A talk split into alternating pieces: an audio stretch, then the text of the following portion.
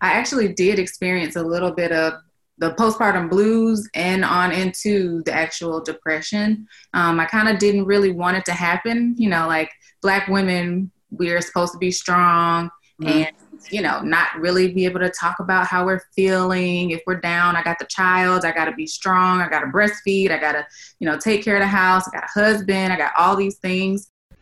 My name is Chastity Stevenson. I've been doing hair for over 11 years. As you know, a woman's hairstylist means more to her than just doing her hair. Over the years, I've put my therapist skills to the test. The salon is a place not only for personal venting, but also for discussion of current events amongst a community of women. So, if this chair could talk, this is what it would say.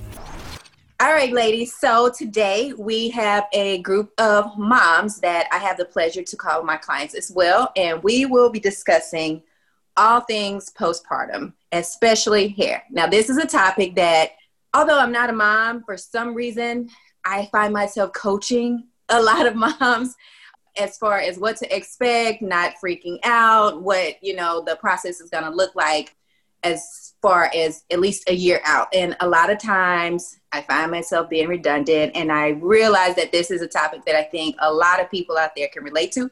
So I wanted to get some uber professionals, some actual moms, not myself, because I have zero experience in that department, to share their stories as well as Dr. Rouse to chime in and like give us the lowdown on postpartum. So I'm gonna start with saying that I don't know if y'all moms were able to get something to drink, but that's the kind of day I had. So I am, I'll be sipping if you are not. So we will start with you, Natalie. I want you to introduce yourself and tell us the ages of your babies, okay?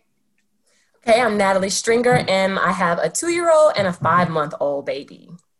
Okay, that's pretty brand new. All right, Ashley.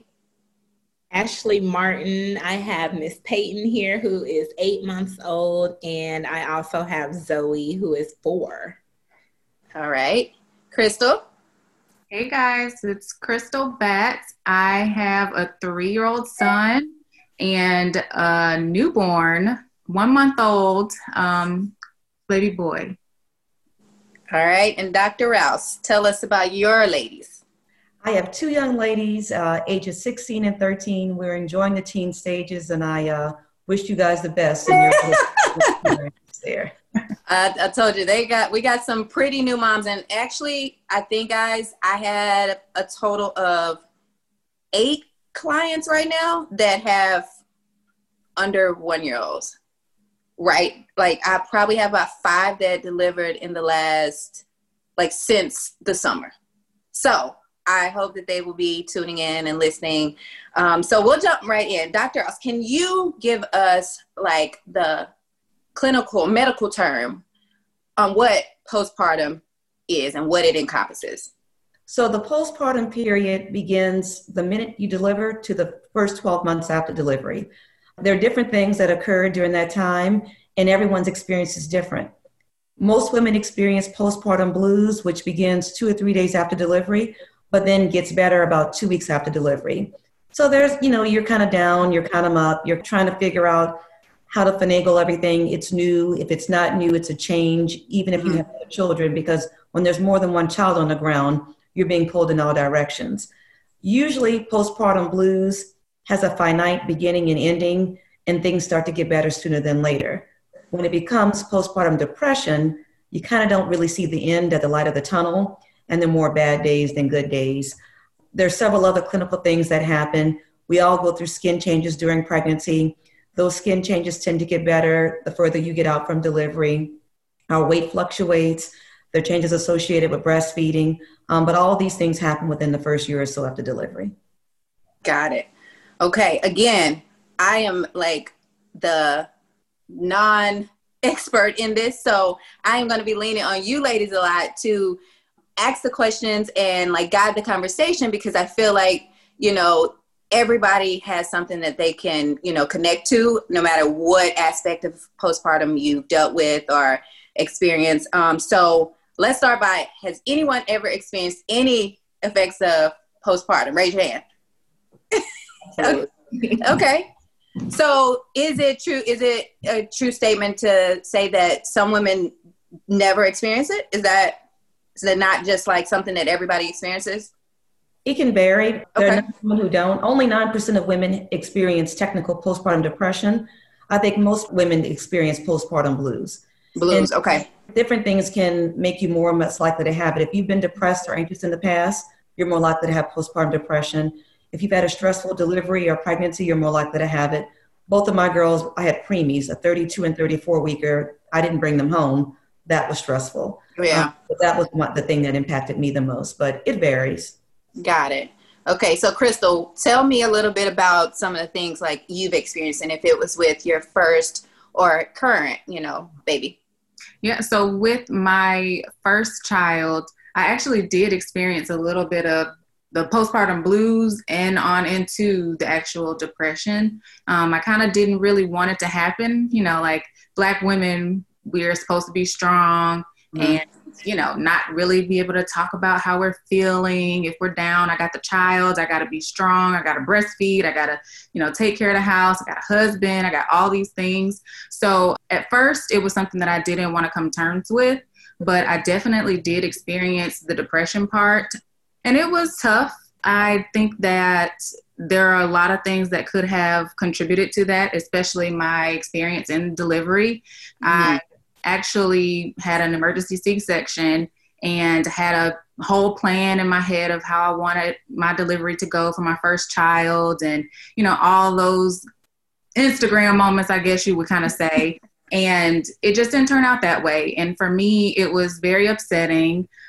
I wasn't expecting it. I was thinking about, oh, I'm going to have this, you know, snapback or whatever. And I'm going to be right up and out doing the same things that I was doing before I had my baby. But I was down for more than eight weeks. Um, recovery was hard. You know, my husband went back to work very, very soon. So it was, it was tough. But now, three years later, with my newborn, I don't have that. I did have the blues, but it's definitely gone now. There's no sadness. I'm happy, you know, that I was able to birth my child. I did have a repeat C section, but this time I was able to, you know, know what to expect and it just made the experience a little bit better. So, yeah, I definitely did experience it, but um, hey, it doesn't mean that if you do have it one time that you'll have it again. Okay. All right, Ashley, what about you?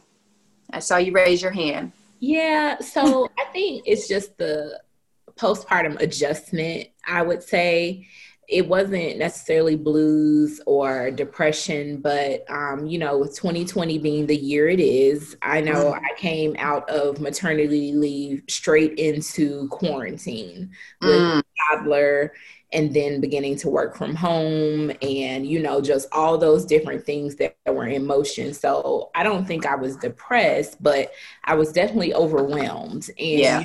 my hormones were you know just trying to balance the baby and everything that was going on there but i also had to get back into the swing of work and figure out how to have my toddler home with me you know 24 7 and my husband was home then my mom was trying to visit and and kind of help with the baby so it was just a lot of moving parts that you know You I were trying to juggle. yeah, you know, just trying to again be superwoman and, you know, ingest all that and keep the order of, you know, my home because I'm the woman. So I should be making sure my home is, you know, moving and everything's flowing.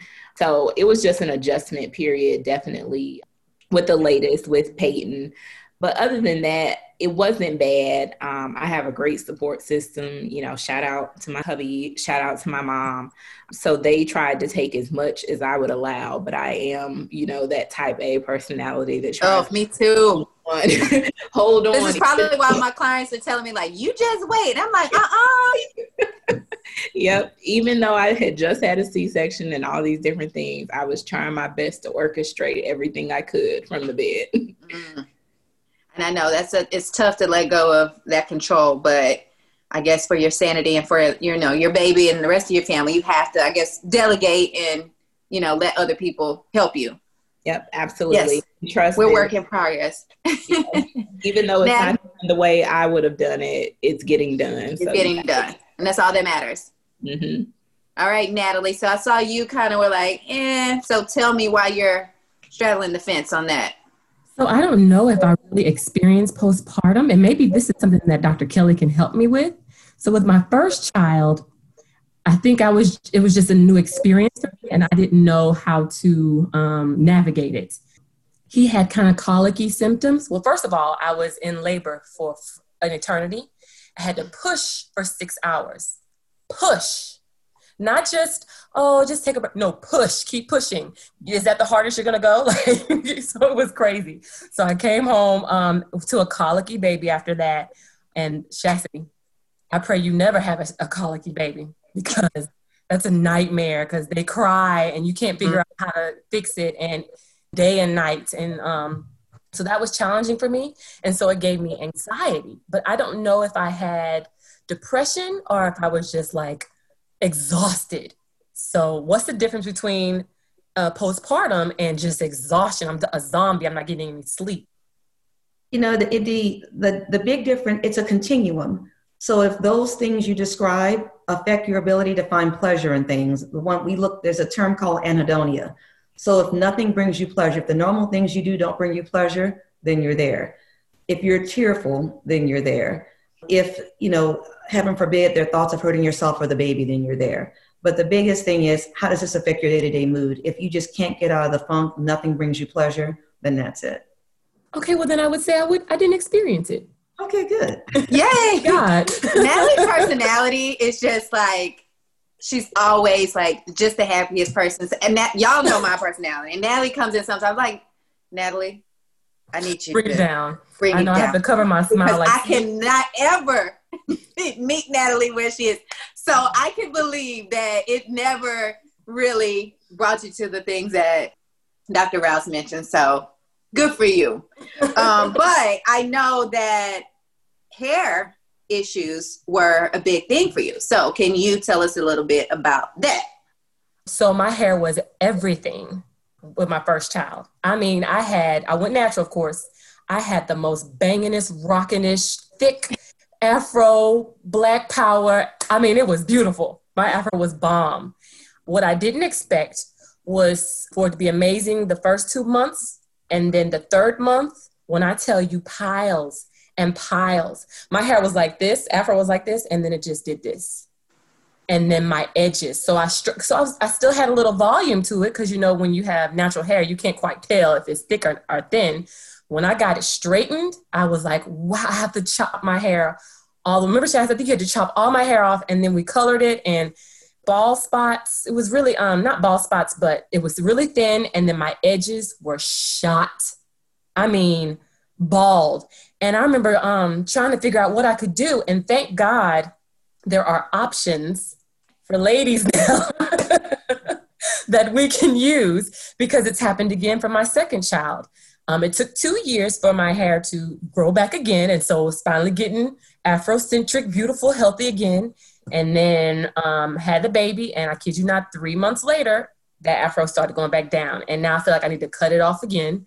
Thankfully, my edges are a little better this time, but the first, it was just bad first time. So I'm thankful I have a husband who's accepting of our different options. and, and that there are options that are, because I feel like back in the day, the options weren't realistic looking and now these days there are realistic options um, that are affordable and i can rock with at work and stuff say that was the other podcast oh i missed it about what did the uh, the husbands um, have to say about their wives hair absolutely you have to go back and listen to that one um, did anyone else experience i think dr rouse you said you had a few issues with hair as well the front of my hair became very thin and it's super thin right now and just never grew back. My youngest is 13. My hair grew like a weed when I was pregnant as well. It was thick, it was luscious, it was everything as well, and then completely fell out and thinned. And I became natural several years after they um, after I delivered, but still to this day I have a thin spot on I don't know my right upper side that just never came back. I just style over it now. and so that's one of obviously my biggest battles with clients in the chair is first the panicking, like, you know, oh, well, first the growth and the health and just long and it's flourishing, right? And um, I'm not a kick you while you're down kind of person, but I'm more like less, you know, setting realistic expectations. And so I let them know that there is a possibility because what I don't want to happen is somebody come and they're like completely freaking out. They had no idea this happens. And so I have been told that, you know, usually, especially if you're breastfeeding, that it's going to take a while for the hormones to, you know, regulate themselves and for that, if it is going to come back, to grow back. Is that an accurate statement? Yes. Yes. Okay. Yeah. And in my cases. Yeah. Okay. And would you recommend continuing to take your, you know, um, prenatal vitamins during this process as well? Yeah, it doesn't hurt. It may not make a big difference, but it certainly doesn't hurt. So would you say whatever it's going to do, whatever it's going to do? Yes. Okay. Yes. All right, ladies. So I don't want to hear nobody mm-hmm. sitting in the chair saying you said it's just it, it is what it is. And so um, there's really nothing that you can do to prevent it. You may or may not experience this but you know you just have to it's i say you know it comes with the blessing of motherhood right? Yeah. Okay. From a non-professional perspective though you can not help it along like try not to stress it out you know mm-hmm. if you is your weak spot then maybe let's not go get micro braids or something right there, you know? Just just help it to have a chance to grow. Be all that it can be, right? I think um, the expectation of knowing that it's not going to be right back where it was, like in a month. Helps. Like yeah. Literally could take, like you said, two years to get itself together, or it might not even come back at all. Just have to be prepared for that.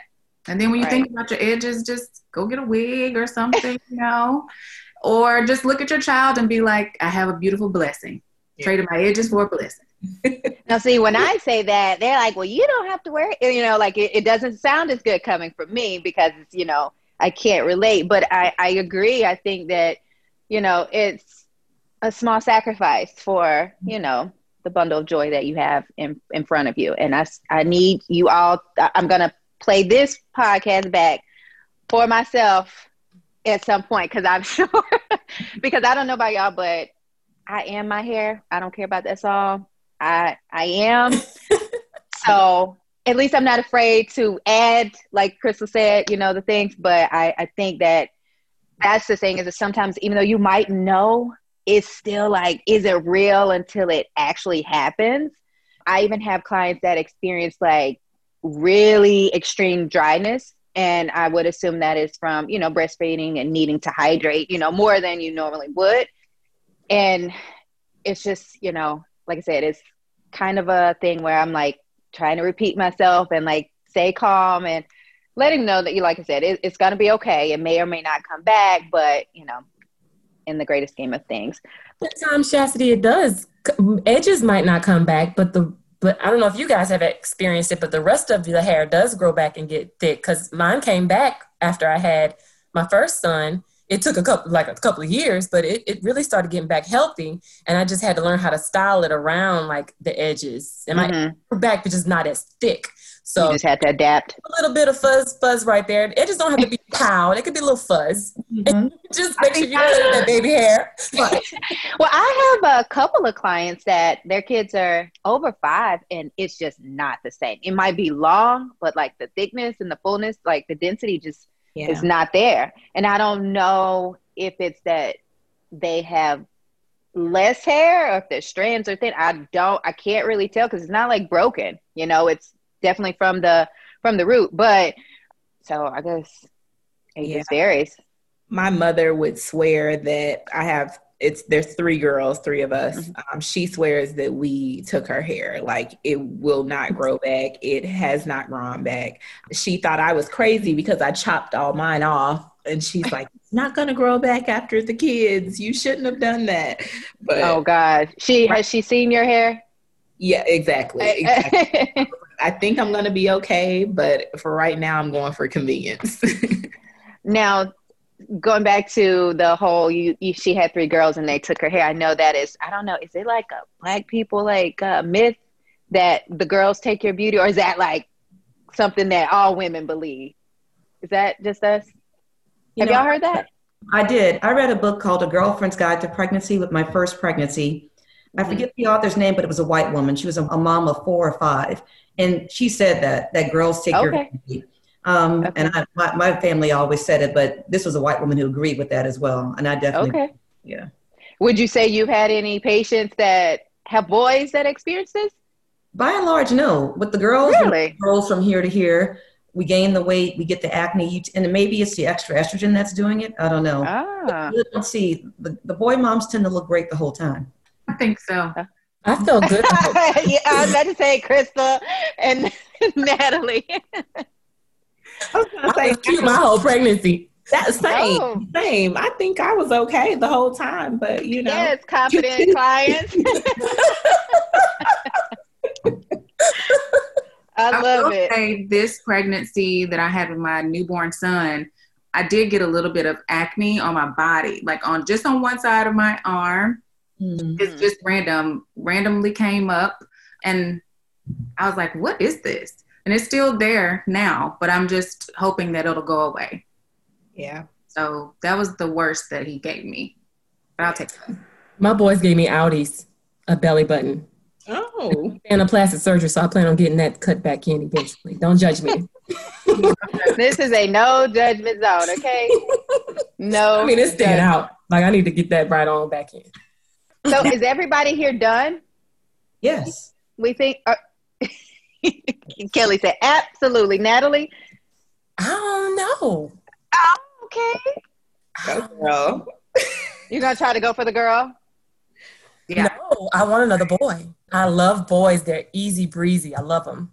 Mm. Okay. What about you, Ashley?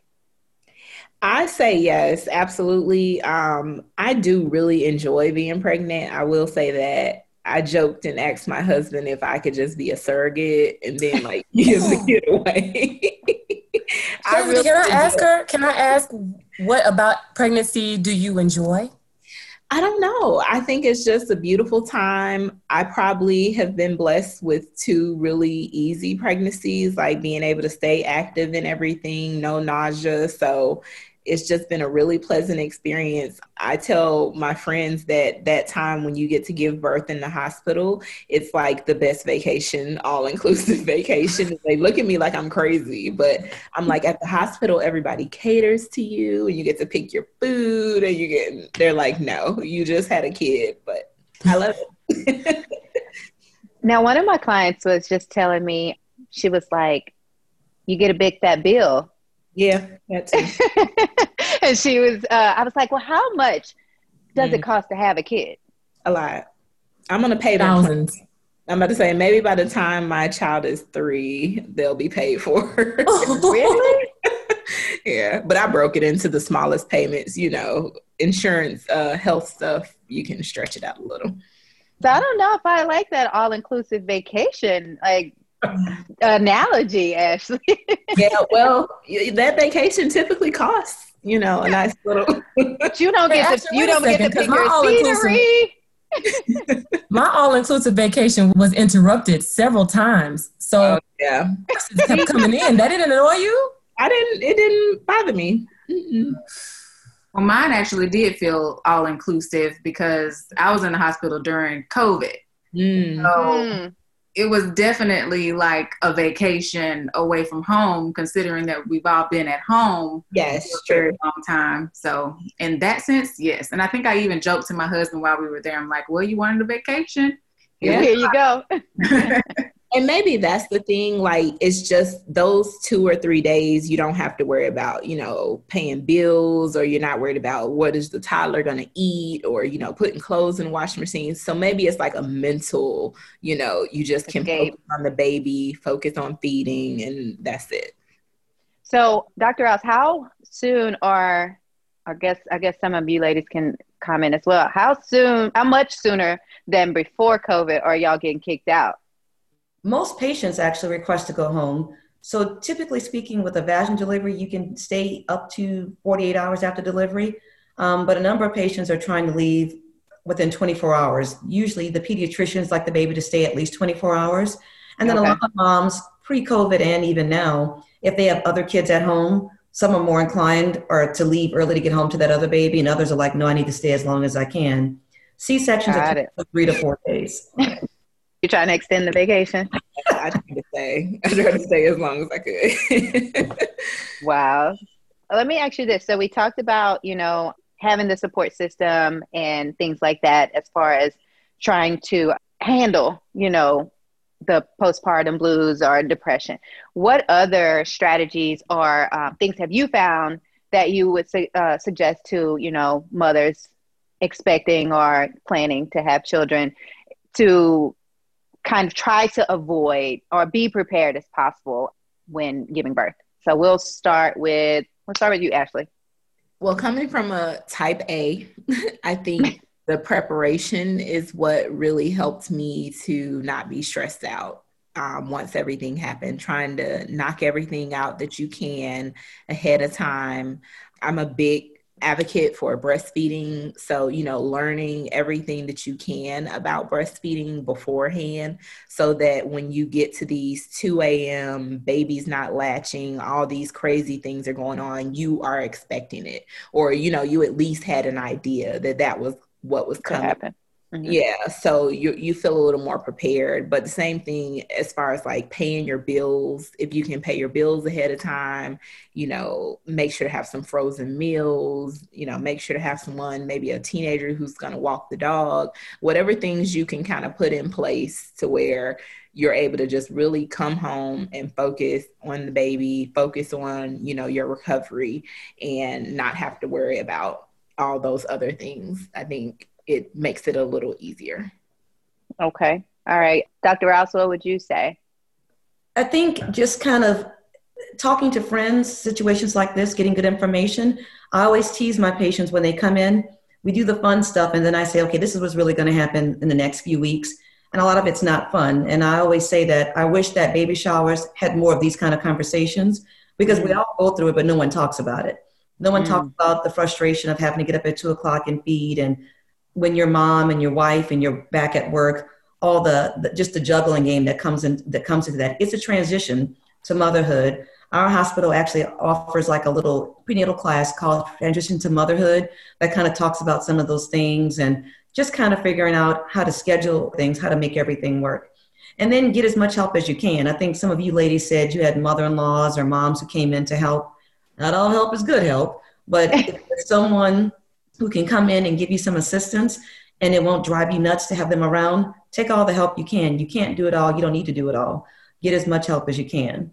And then I think the other thing to keep in mind is that things that happen during your delivery and pregnancy can kind of set the tone for your postpartum experience. So having an emergency cesarean section is something that kind of throws you off kilter. I tell everyone when you come into the hospital, baby's in control. We do what the baby mm. says. If the baby's tolerating this experience well, things will go as expected. But the minute the baby doesn't look well, we'll do what we can to get you and baby out safely. So just kind of relinquishing the control and just kind of going in the moment, knowing that we have your best interests at heart, kind of helps so that some of these things aren't as traumatizing or kind of setting you up for having a not so great postpartum experience. All right. Crystal, do you have anything to add to what either of these ladies said? Yeah, I actually agree with both of them, especially the breastfeeding portion, um, the middle of the night feedings.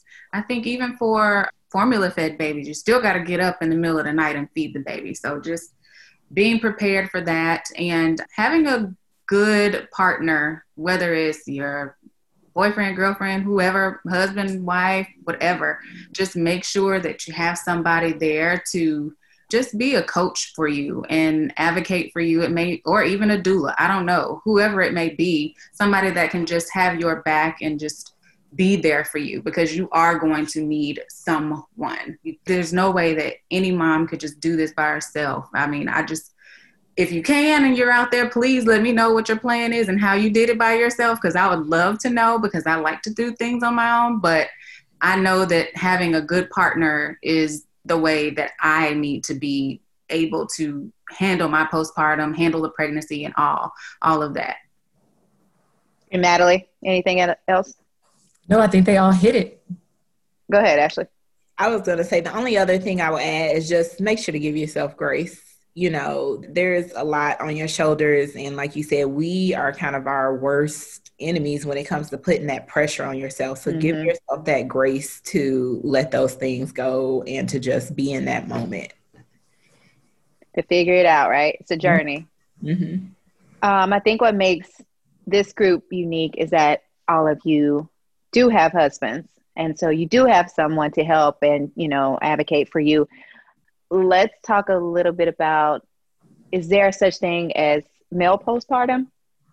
Are dads affected? And, you know, if so, is that something you experienced, you know, in your husbands and a little bit about that? Dr. I saw, you know, refer to you. Is that something that exists? Is that a thing? It is. Um, I've had actually had two patients whose husbands had to have inpatient hospital care after the babies were born because they were so depressed. So it's mm. a change for everyone. It's a change for okay. everyone. And I was worried about the wife, and then she was like, "Oh no, I'm good. I'm actually going to go visit him when I leave you." And so she pulled through just fine. I thought she was putting stress the entire time.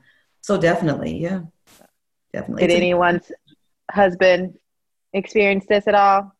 My husband didn't experience any um, depression or anything, but I know that it affects them. Like certain things that we go through that they try to be strong for and mm-hmm. try not to show that emotion.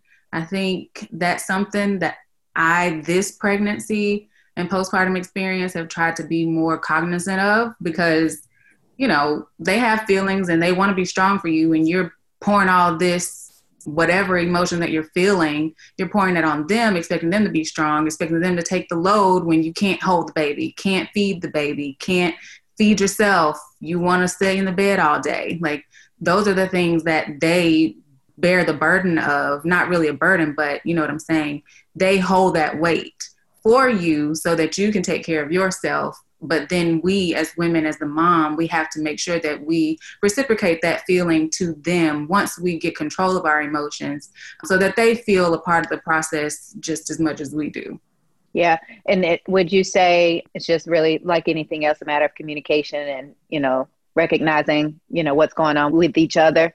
Yeah, I think for me this time around, my husband was able to say, okay, because I experienced postpartum before. So he's mm-hmm. like, hey, how are you feeling today? And I'm able to say, like, okay, today's a good day. If I didn't have a good day, then he would say, all right, we'll have a better day tomorrow but let's just take time to think about what happened today think about what we could do better tomorrow. Um, if there's a different way that i can help you just let me know. But just like you're saying just have that communication flowing i think is the best remedy for it. Natalie how, how's my boy terrence? Okay so um, i'm going to talk about something that may be a little tmi um, and this is an adult conversation. I'm not sure about the other moms but when I was pregnant both times. Hormones were like, "What's up, big dog? like, let's let's get this off. What's up? what's up?" Um, so, not you, what's up, big dog, huh? Well, no, I ain't big dog. I know. I, hey, no judgment though. I just wanted to, you know, clarify for our listeners. Go ahead. like I said, I'm sure if someone, how I talk to him. Like, what's up, man? Someone, if someone out here that can relate, go ahead. well, my husband is my homeboy, so you know, sometimes like, what's up, big dog? Like, what's happening, man? As he should be, as he should be. so anyway, my hormones were high, and it was um, we were intimate fairly often during during my pregnancies. And so you go from that to you have to wait six weeks after you have a baby to mm-hmm. be. So it's like high and then a boom drop. That can cause some men to become cranky. I mean, some some men, not all, but that can cause right. you know, stress because it's so much built inside. And then even after the six weeks, you just be so tired because you're doing so much and you're up all a lot of the times at night. And so I think communication is key beforehand so you can have that understanding with your man early on. Like, listen, this is just for a season. We're gonna get through this together. I promise we're gonna snap back and it's gonna be great. Again, just give me get, let's give us some time. Yeah. So just want to let you know that part too. But okay, I was going to bring that up as well. That's a very common conversation I have. So you are absolutely right. Mm-hmm. All right, y'all hear that? Um, everybody take notes so that you can have these conversations. We don't want to have any um, issues or any uh, false expectations, I guess, mm-hmm. uh, after the fact. So, Ashley, did you have anything to add? I don't know I if we skipped My husband was not um, depressed, but he will still tell you to this day that he was traumatized. Um, I had an emergency C section also. And so he, you know, we just were not expecting that because my first pregnancy went so well. I like labored at home all day, then my water broke, and then the baby came. Like we got to the hospital, the baby was here within two hours. So it was like a breeze. So for this pregnancy to have the emergency C section kind of caught us both off guard. And when they had me filleted open, is what he not filleted. he said there's no not seeing that. Like he definitely just has this different visual of, you know, me as a woman, childbirth in general, after seeing how open I was. And he said the doctors were just, you know, chatting about whatever was going on in the news or, you know, it was just like every other day, any other conversation. So that kind of caught him off guard a lot. I agree. Dr. Dr. Ross, did you want to uh, chime in? It's true. Um, commonly, and so um, most C sections go well. So we're talking about lunch or the next vacation. My husband jokes to this day that a delivery looks like a crime scene, and that we're basically a bunch of psychopaths because we're chit chatting like nothing's going on when there's mm. blood all over the place. So yeah, mm-hmm. it can be unsettling. Well, I guess this leads to my last and final question. I think I've seen and heard a lot about, you know, the importance of having an African American OBGYN. And do any of you ladies or all of you ladies and what have an African American doctor and how do you feel that has helped you? Or if not, that point of view as well. So we will start with uh, you, Natalie. So with my hospital group, they rotate doctors. So I okay. have the same doctor for my appointments, but you never know who you're going to get right. when you have the baby. And so I had a white male who was so cool. And I, he's like my, my brother now. He's so great, great, great, great doctor.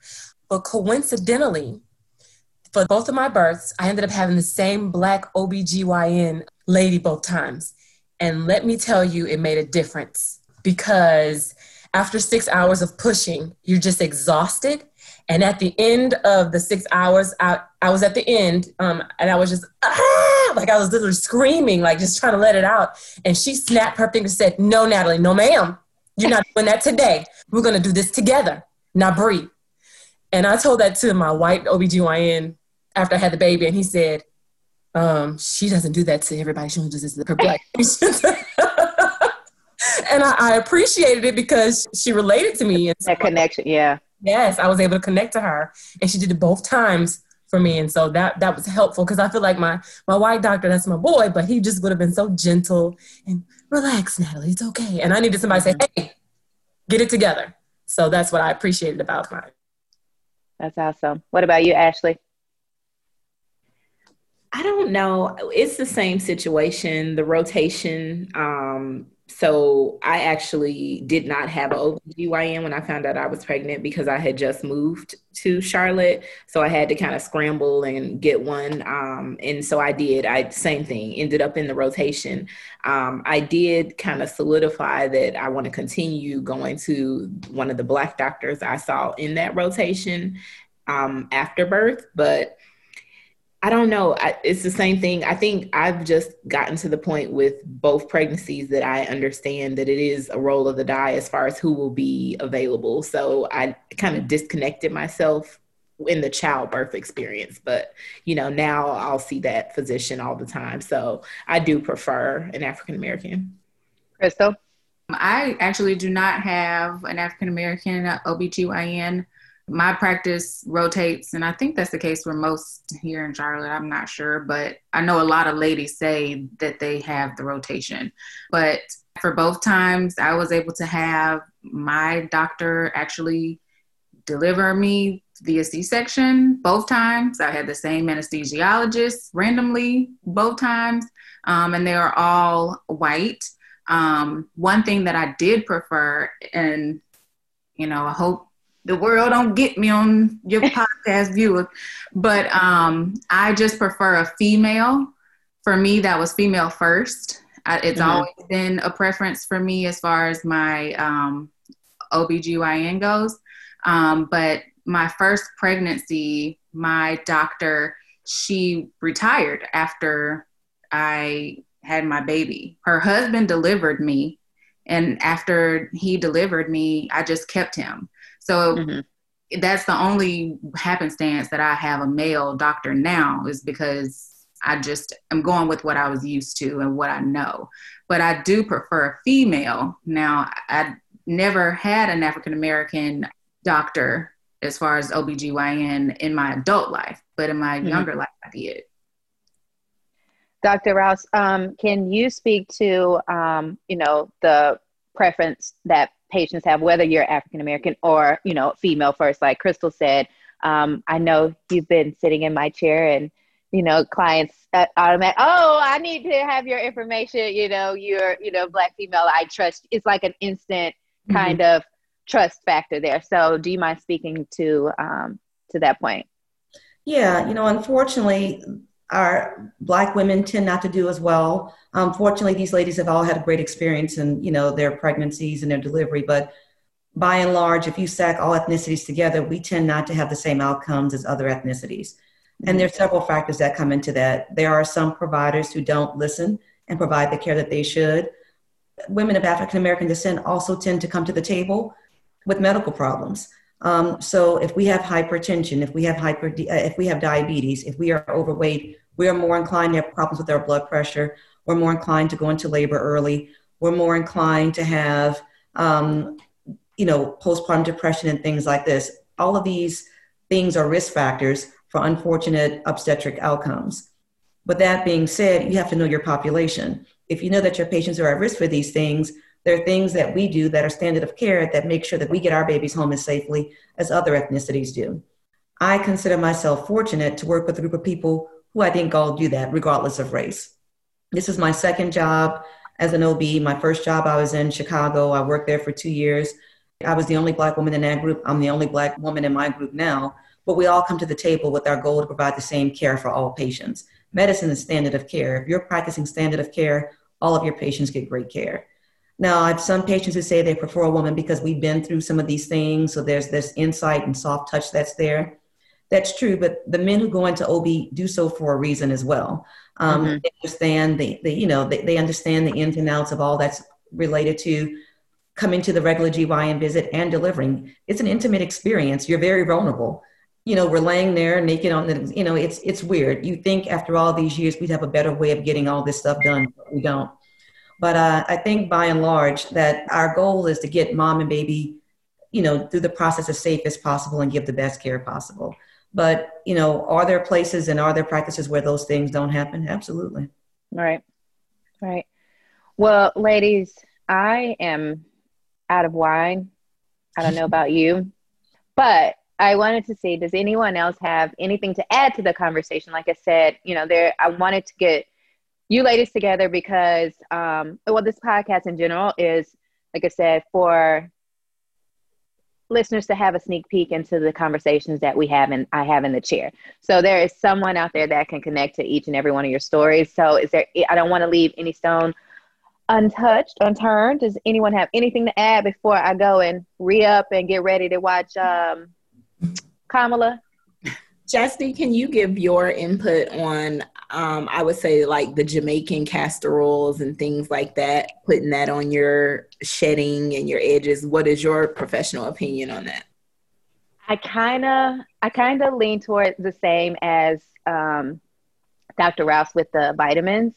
Um, if it's something going on internally, you know, then it has to be adjusted internally. There's mm-hmm. no external factor that is going to like, you know, there's no magic potion. I know everybody wants the magic potion, but it just doesn't exist. It's kind of the same thing. Like, for instance, I've had my experience uh, with alopecia. Like, I can put all of the stuff I want on top, but it's something that's happening inside your body. So it won't hurt, you know, but is it going to be that magic potion? No. Um, I would like you said, stray away from any styles that are gonna, you know, cause tension, that are gonna cause friction. Leave it alone, let it breathe, you know, and like you said, if you need to, you know, look a certain way, make those adjustments then. But I would just let it do its thing. That's and don't stress out about it because that only makes it worse. So that's my take on it. That's fair. But I'm working, I'm working on some things that are gonna get me from behind the chair. So if I can figure out that and how to make gray hair disappear, y'all won't be able to reach me anymore. All right, ladies. Well, again, I really appreciate you um, taking the time um, this evening to talk with me. I'm going to let you get back to your families, and I will see you soon. Thank you. Bye, ladies. Bye. Bye. Good night.